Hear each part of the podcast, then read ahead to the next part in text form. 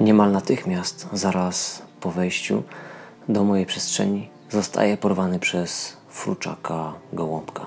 Niezwykłą ćmę, będącą swoistym kolibrem tej szerokości geograficznej. Jest konkretny, wie gdzie ma lecieć, nie waha się. Niestraszny mu mrok, niestraszny blask światła dnia.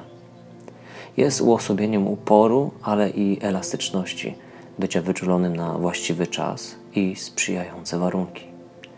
Mimo iż bezgranicznie skupiony na chwili obecnej, w swej szerszej wizji działa długofalowo, niemal ponadczasowo. Jest podróżnikiem, który zbiera nektar w miejscach aktualnie odwiedzanych.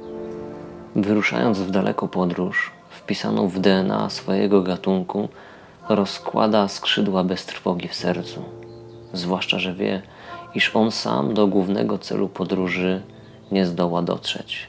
Zrobi to w postaci następnych pokoleń, których jest i będzie częścią. Wie, iż jego chwila zawahania teraz może mieć opłakane skutki dla kolejnych ogniw w łańcuchu pokoleń. Fruczak doskonale wyczuwa aurę otoczenia oraz innych istot będących w jego zasięgu. Dzięki temu wie, kiedy może się pokazać, a kiedy musi działać z głębokiego ukrycia. Łączy pozorne sprzeczności, jest ćmą latającą za dnia.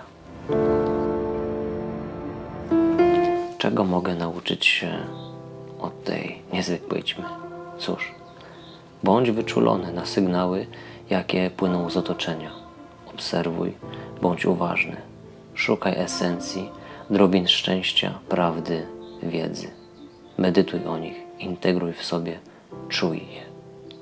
Miej dalekosiężną wizję, którą realizujesz teraz, dzisiaj, bez odkładania działania na potem.